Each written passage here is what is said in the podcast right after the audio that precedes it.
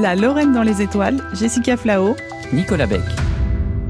Savez-vous que plusieurs dizaines de milliers d'objets de plus de 10 cm se promènent autour de notre planète? C'est une estimation des agences spatiales datant de 2022. Il s'agit des débris spatiaux, des satellites abandonnés, des fragments d'engins ou de fusées, des morceaux dont le nombre est sans cesse croissant. Et on continue à envoyer des milliers de satellites chaque année, malgré tout. Ces débris spatiaux sont-ils dangereux? Est-ce qu'ils menacent les satellites en activité? Ou pire, la population au sol? Et peut-on les récupérer ou les détruire? Ce sujet est pris très au sérieux par toute la communauté spatiale. On va faire un peu d'histoire et revenir en 1957. Les Russes lancent alors le premier satellite artificiel, Sputnik 1. C'est le 4 octobre et la fusée porteuse du premier satellite artificiel de la Terre prend son envol.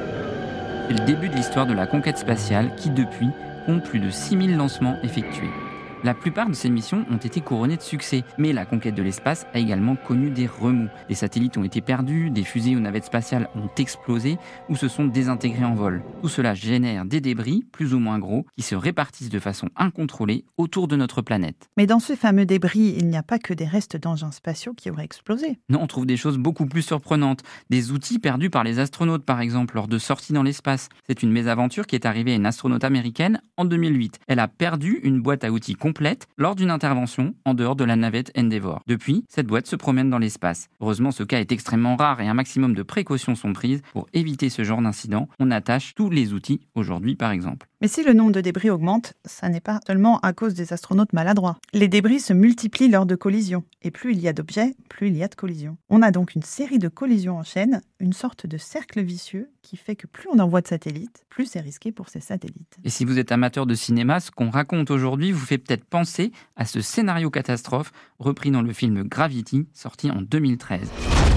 Astronaute hors structure Le Dr Stone est hors structure. Dr Stone, détachez-vous. Il faut vous détacher. Si vous ne vous détachez pas, le bras va vous emporter trop loin. Écoutez ma voix, concentrez-vous.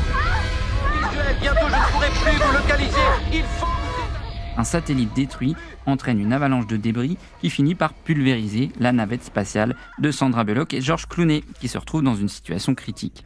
Alors rassurez-vous, on n'en est pas encore là, mais il y a déjà eu des alertes importantes, des évacuations ont déjà eu lieu dans la Station spatiale internationale à cause de débris qui constituaient une menace. Et oui, il faut donc pouvoir repérer ces objets à temps et on les traque, ces débris spatiaux, depuis le sol en utilisant de puissants radars implantés sur toute la planète. Alors que fait-on d'autre pour limiter le risque? Eh bien, plusieurs mesures ont été prises par les agences spatiales. Déjà, pour commencer, les modules spatiaux en fin de vie sont redirigés vers la Terre et envoyés vers une zone éloignée des continents, une sorte de cimetière spatial au cœur de l'océan Pacifique. Ensuite, cherche à éviter de produire des débris qui resteraient des années autour de la Terre. Et pour cela, les ingénieurs conçoivent de plus en plus les engins spatiaux avec des matériaux bien spécifiques. Ce sont des matériaux à température de fusion basse, ainsi les débris s'autodétruisent complètement dès leur rentrée dans l'atmosphère terrestre. Et enfin, et c'est sans doute l'avenir pour éviter des débris, on travaille sur des lanceurs réutilisables c'est plus écologique, ça coûte moins cher et c'est clairement l'enjeu majeur des acteurs de l'espace pour ces prochaines années. Et dernière piste à l'étude pour ces débris spatiaux déjà en orbite terrestre, essayer de les récupérer. Des Japonais ont déjà tenté le coup en 2017